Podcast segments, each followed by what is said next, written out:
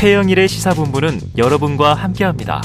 짧은 문자 오십 원, 긴 문자 백 원이 드는 샵 구칠삼공, 라디오 어플 콩과 유튜브는 무료로 참여하실 수 있습니다.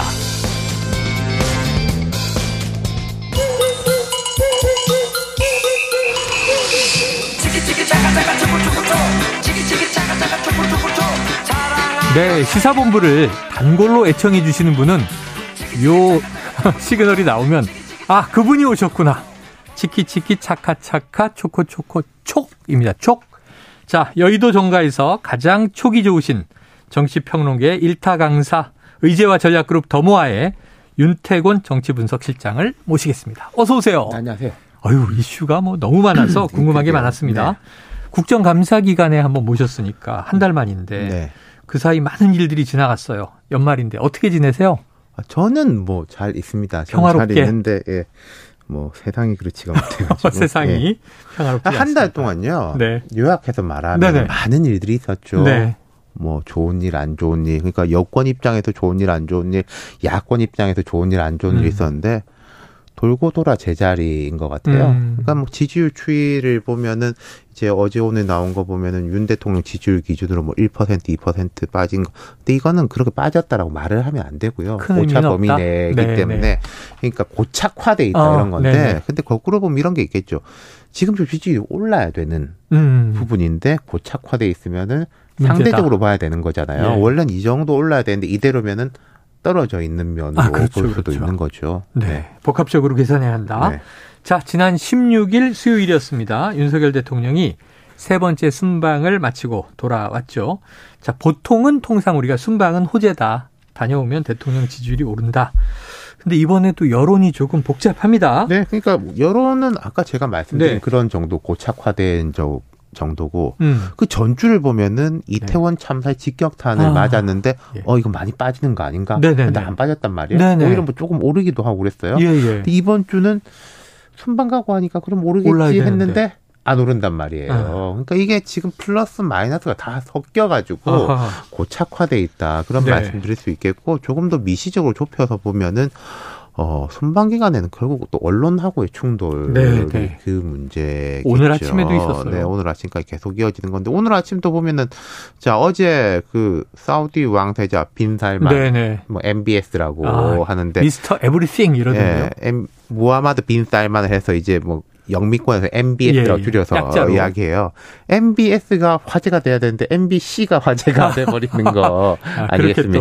또, 네. 네. 엠비에스가 화제가 되지 않고 그러니까 엠비씨가 화제가 됐다. 두 가지 이야기를 하고 싶어요. 첫 네. 번째로는 이게 언론 자유에 대한 부분에 대한 것들은 음. 뭐 많은 분들이 이야기하셨으니까 저도 뭐 비슷한 생각이다라고 예. 가름을 하고 두 번째 좀 실무적으로 어. 정치적으로 볼 때 대통령이 순방 갔을 때라든지 이 부분이면은 조금 안 좋은 이슈가 있으면 그 좀 뒤로 돌려놓고 네네네. 조금 이렇게 덮어놓고 예예. 순방에다가 이제 사람들의 이목이 집중되게 하는 게 네. 사실은 뭐 일을 할 때 기본적인 이런 전략이에요. 네. 기술이죠. 예. 네. 근데 그걸 이제 같이 이렇게 확 드러내 버리니까 예, 예, 예. 그럼 이게 좋은 게 가려질 수가 있는 거잖아요. 그렇죠, 그렇죠. 그건 저로서는 조금 이해가 잘 안 예. 되는데 글쎄 뭐 대통령실에서는 음. 이건 뭐 그렇게 할 일이 아니다. 강하게 가야 되겠다. 그렇게 판단하나 보죠. 우선순위를 좀 다르게 보는 것 같다. 네. 사실 이제 세 번째 순방인데 순방 내용은 그 이전에 비판받았던 것에 비하면 아, 공식적인 정상회담 네. 다 이제 이루어졌잖아요. 이게 이런 건 있을 거예요. 네. 진보적인 관점에서 볼 때 이런 건 좀 문제 아니냐라고 네네네. 할 수는 있지만은 근데 뭐 윤 대통령의 대선 기간부터의 이제 기조라든지 네. 지금 국정 기조나 이런 거 볼 때 그 기조를 뭐라고 하기는 좀 어려운 거고 그 그럼 그 기조 내에서 구현을 잘했냐라고 네네네. 하면 이번 정상회담은 뭐 평가가 나쁘지 그렇죠, 않은 그렇죠. 않죠. 네. 음. 자 그런데도 이 언론과의 지금 대척 문제로 오히려 점수를 못 얻고 있다. 득점하지 네. 못하고 있다. 자, 그런데 대통령 지지율도 그렇습니다만 뭐 고착화 아까 이렇게 표현하신 걸 봤고 정당 지지율은 어떤가? 이게 크게 움직일 수 있는 사건들이 있었잖아요. 그러니까 정당 지지율도 마찬가지예요. 지금 대통령 지지율하고 비슷하게 가는 것이 있는데 지난주 음. 같은 경우에는 국민의힘이 오히려 조금 좋은 부분이 있고 이번 주에는 네. 같이 동반 하락한 대통령하고 네. 그런 부분들이 있는데 결국은 좋고 나쁘고로 떠나서 국민의힘은 대통령하고 조금 일체화되는 부분이 있는 음. 것 같아요. 점점 일체화되는 네네. 부분이 있는데 그러면 이게 일체화돼도 같이 올라가면 좋은 건데 그렇죠. 내려갈 때 일체화되면 안 좋지 않습니까? 아, 그렇죠, 그렇죠. 내려갈 때 조금 차라리 디커플링 이렇게 나눠져 있는 게 따로따로. 한쪽은 안 좋더라도 한쪽은 좀 버텨주고 네네네. 뭐 그게 좋은데 지금 일체화되는 면이 있는 것 같아요. 아, 네. 그게 좋아 보이지 않는다. 자, 각 정당의 이야기로 좀 각계적으로 들어가 보겠습니다. 우선 오늘 오후 두 시에 이 민주당 쪽이죠. 정진상 당대표 정무조정실장에 대한 구속전 피의자심문이 예정돼 있어요. 네. 저희 프로그램 끝나면 딱 시작될 텐데 자, 이재명 대표까지 검찰의 칼날이 과연 닿을 수 있을까? 민주당의 사법 리스크 어떻게 전망하십니까? 이건 뭐 제가 일단 뭐 검판사가 아니니까 아주 구체적인 말씀 드릴 수가 없고 이런 부분은 볼 수 있을 겁니다. 뭐 지난 대선 기간 때부터 많이 이제 주목을 받았던 거지 않습니까? 네. 뭐 민주당 경선 때부터 시작을 대장동이 해가지고. 뭐 그전부터 나왔으니까요. 네. 근데 이제 부정적인 쪽에서는 아 이거 결국은 이재명 뭐 몸통론 이렇게 이야기하는데 음. 근데 절대 아니다. 이재명 대표 같은 경우 지난 대선 기간에는 음. 윤석열이 몸통이다 대장동에 아, 그런 이야기까지 했었는데 네. 근데 뭐 윤석열 몸통 그건 좀 과한 이야기인 것 같고. 음. 그 유동규 씨 같은 경우에는 본인이 이제 자백도 하고 네네. 내가 돈을 받기도 하고 뭐 주기도 하고 됐다. 뭐 이러지 않습니까? 그럼 뭐 과거에 이렇게 사법 처리가 됐다든지 혹은 극단적 선택을 한 분들은 이재명 대표 조금 떨어져 있는 느낌. 근데 유동규 씨는 그거보단 가깝고, 어. 근데 김용 부원장이나 정진상 실장보다는 한 발 뒤에 있고 네. 말하자면 방어벽인 건데 네. 유동규라는 방어벽은 무너졌어요. 음. 그럼 그 다음 방화벽은 정진상인데 네. 이 방화벽 뒤에는 없어요. 아, 그렇죠. 그럼 바로 이재명 대표란 말이에요. 그렇죠. 그럼 지금 이제 민주당도 그렇고 검찰도 그렇고 검찰은 이 정진상이라는 방화벽을 무너뜨리려고 하는 것이고 네네. 민주당 입장에서는 이 정진상이라는 벽을 지키고자 하는 정국인 거죠. 그러니까 오늘 이제 구속. 야. 이 신문이 되게 네, 중요하죠. 물론 이제 우리가 일 심, 이 심, 삼 심이 다 있습니다만은 네네. 그런 판단을 하겠습니다만은 뭐 흔히들 그런 말을 하지 않습니까?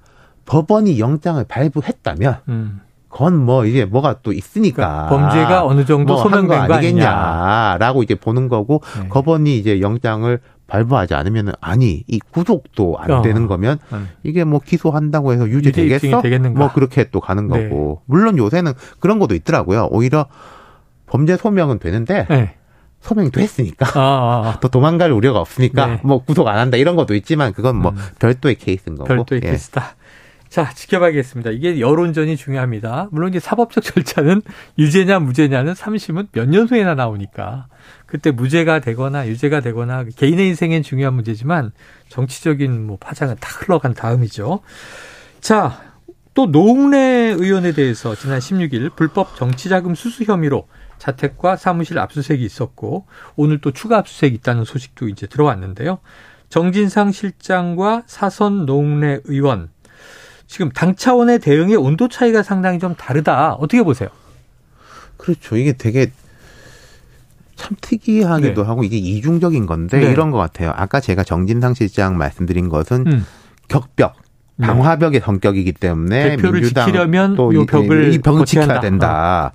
그런데 어. 이제 노웅래 의원 같은 경우에 뭐 이게 어디로까지 확장될지 모르겠는데 이제 개인의 문제로 예. 민주당이 그렇게 받아들이고 있는 것 같아요. 네네.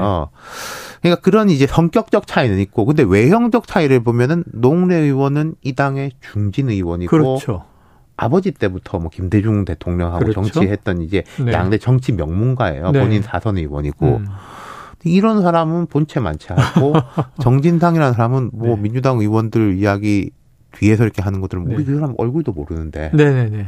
얼굴도 모르는 사람을 지켜야 되는 거고 일부 이제 민주당 의원들이 네. 이렇게 일개 당직자를 지키기 위해서 당이 총력을 총력전을 벌인 적이 있었던 이런 얘기도 있었어요. 그러니까요. 이게 이제 당, 그게 당직자가 아니라 이재명 대표하고 연결되는 상징성과 음. 고리이기 때문에 그러하다라는 게 이제 정진상을 보호해야 된다고 주장하는 이제 민주당 내 이제 강, 뭐, 주류 그룹의 이제 명분인 것인데 또 이제 비주류 그룹에서는 근데 이 일이 무슨 대선에서 공식적으로 우리의 일도 아닌 거고 네네. 성남시장 시절 네. 뭐 그런 일인데 네. 그걸 왜 당이 지켜주냐 음. 이런 이제 충돌을 하는 거죠. 그러니까 오늘 구속영장이 청구가 돼서 뭐 아마 통상적으로 보면 한 내일 새벽쯤에 그렇죠, 나오지 않겠습니까? 그렇죠, 그렇죠. 이게 발부가 되면 되면 그 부정적인 여론들은 훨씬 더 높아지겠죠. 높아지겠다. 근데 하지만 지켜야 된다는 네. 쪽 입장에서는 구속영장까지 발부되면은 더 급하기 때문에 예. 더 강하게 지키려고 하면서 내부적으로 이런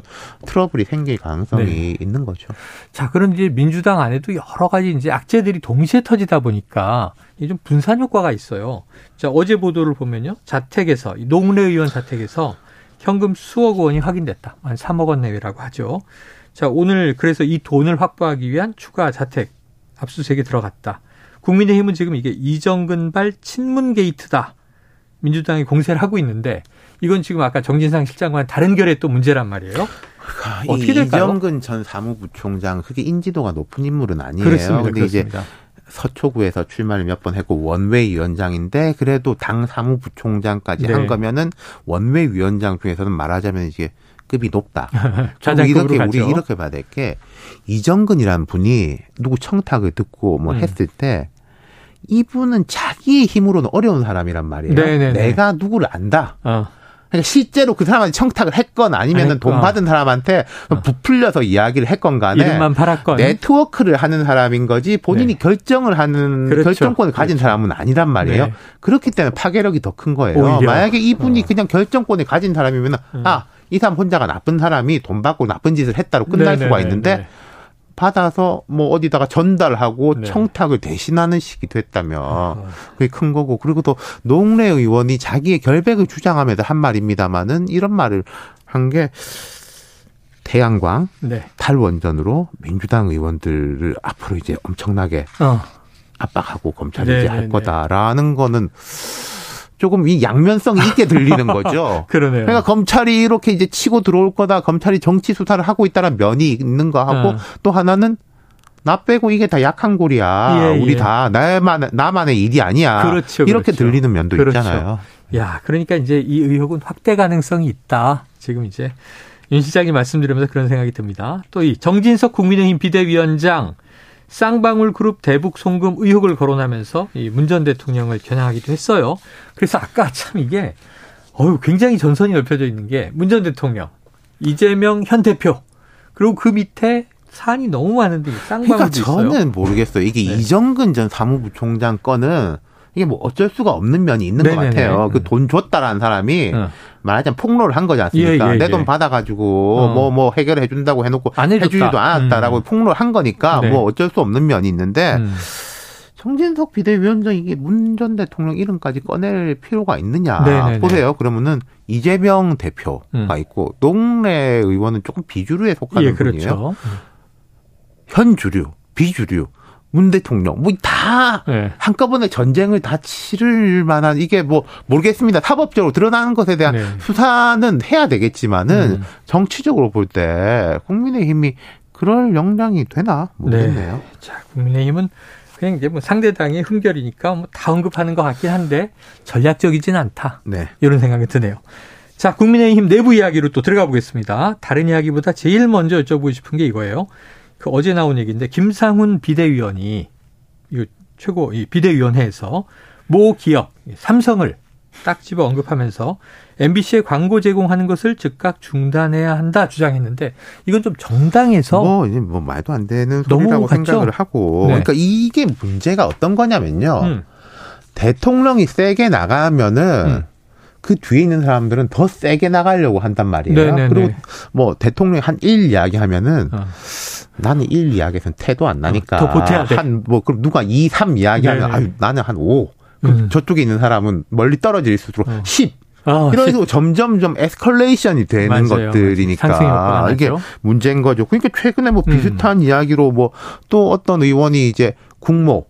아, 그러니까 김건희 여사에 네네네. 대해 가지고 과한 공격하지 마라. 네. 뭐 옛날에는 뭐 그러지 않냐. 충분히 그렇게 받아칠 수는 있는데 그렇죠, 그렇죠. 그것도 나는 좀 더 튀어야 되겠다. 난 더 세게 이야기해야 되겠다. 네. 그런 식의 거가 나오다 보니까 좋지 않은 경쟁이 되는 거죠. 아니 그게 지금 윤 실장님 말씀으로서 딱 떠오르는 게 지난 화요일에 기자들이 와서 정치권 뒷이야기를 좀 분석하는데 아니 이상민 행안부 장관도 그렇고 뭐 폼나게 사표라든가 왜 이렇게 말들이 좀 다 거치냐 그랬더니 그 내부 관계자가 좀 한동훈 병이다.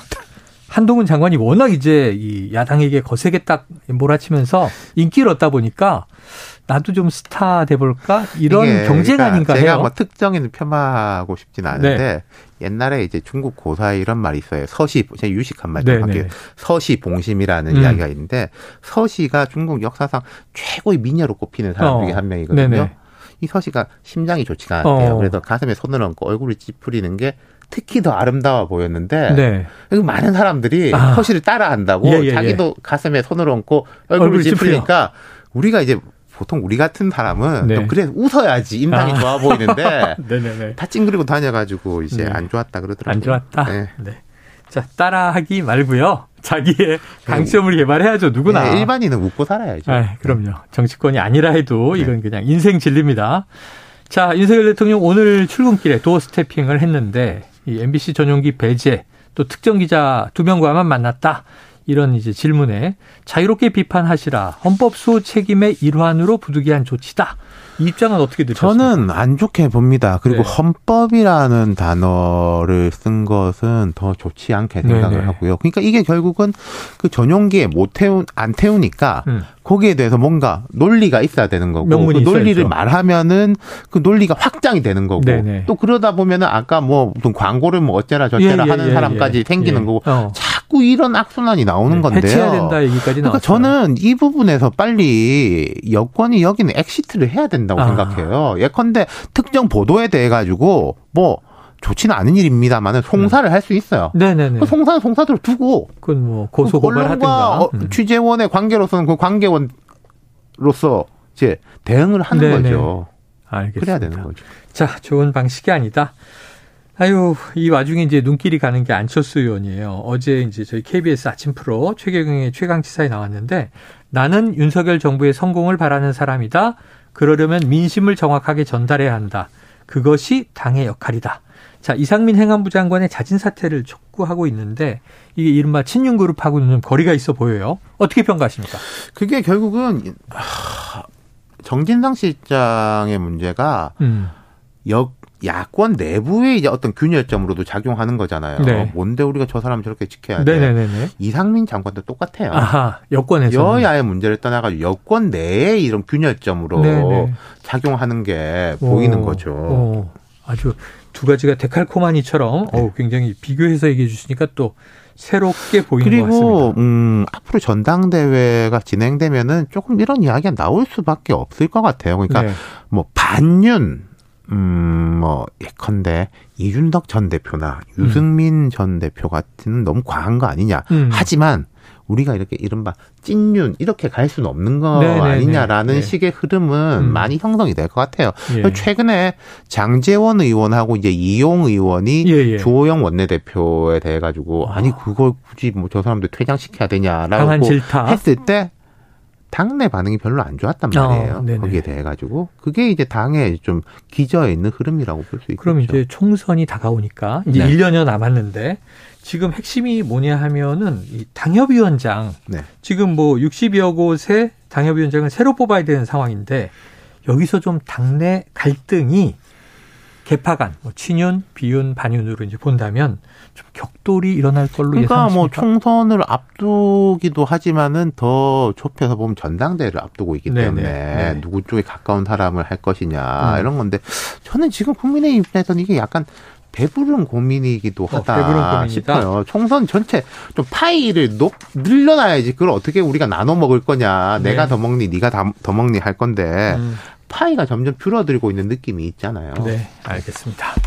자, 네. 아까 이제 윤 실장님이 이제 지지율, 대통령 국정 지지율 일, 이 퍼센트 빠졌다. 최근 여론조사라 그것만 말씀드릴게요. 갤럽 자체 조사고요. 지난 십오일에서 십칠일 성인 남녀 천이 명을 대상으로 조사했습니다. 자세한 내용은 중앙선거여론조사심의위원회 홈페이지를 참조하시면 되겠습니다.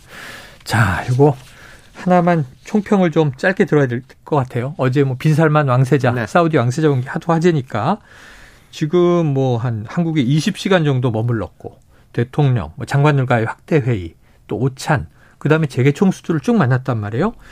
자, 이십 시간 머물렀고 이십육 건의 계약과 양해각서, 엠오유 체결, 이게 금액은 한 사십조 원에 달한다. 제이의 중동 붐이 일 것이냐. 지금 언론은 대대적으로 보도하고 있어요. 어떻게 보십니까? 성과가 있겠죠. 그리고 이 사우디에서 뭔가를 하려면요. 기본적으로 대한민국을 안, 끼, 안 끼우고 하기가 어렵습니다. 아. 중동에서 큰 공사를 하려고 하면 그렇고 항상 어느 정권이든지 간에 뭐 엠오유 체결했다라고 하는데 나중에 음. 보면 실도가 없다 이런 말도 나오는데 맞아요, 맞아요. 빈살만 같은 경우 지난번에 반이었다 그래요? 한 오십 퍼센트 네. 엠오유 한 개 계약으로 이어진 그렇죠. 게. 이번에도 음. 사십조인데 반이면 네. 이십조지 않습니까? 네. 대단한 거죠. 그렇죠, 그리고 그렇죠. 어제 보면은 모르겠어요. 이게 뭐 약간 뭐 약간 기분이 좋지 않은 면도 있던데 네네, 왜요? 우리나라 이제 팔 대 재벌 쭉 아, 이렇게 한 줄로 줄 서가지고 예, 예. 한꺼번에 올려왔어요. 그 재벌이라는 분들이 음. 돈 되니까. 네네네. 뭐 속된 말로 이게 체면 이런 거고 다 하고 비즈니스하는 어, 가는 거 아니겠습니까? 그러니까 또 그냥 그런 면에서 볼 수 있을 것 같아요. 네. 윤 실장님이나 저도 뭔가 연결될 게 있으면 아, 저 그러세요? 뒤에 줄을 서겠죠. 네. 네. 자, 우리는 또 수출국가니까 말이죠. 알겠습니다. 야, 지금 뭐 청취자 반응이 엄청납니다. 공삼일일 님, 윤태곤 실장님, 조곤조곤 쏙쏙 전달력 최고십니다. 보통뿐이 아니에요. 자, 일사오칠 님은요, 대한민국 정치 시사 대표 윤태곤. 야, 저 카타르에 가셔야 할 판입니다. 자, 오늘은 여기서 윤태곤의 촉 마무리하겠습니다. 지금까지 의제와 전략그룹 더모아의 윤태곤 정치분석실장이었습니다. 고맙습니다. 감사합니다.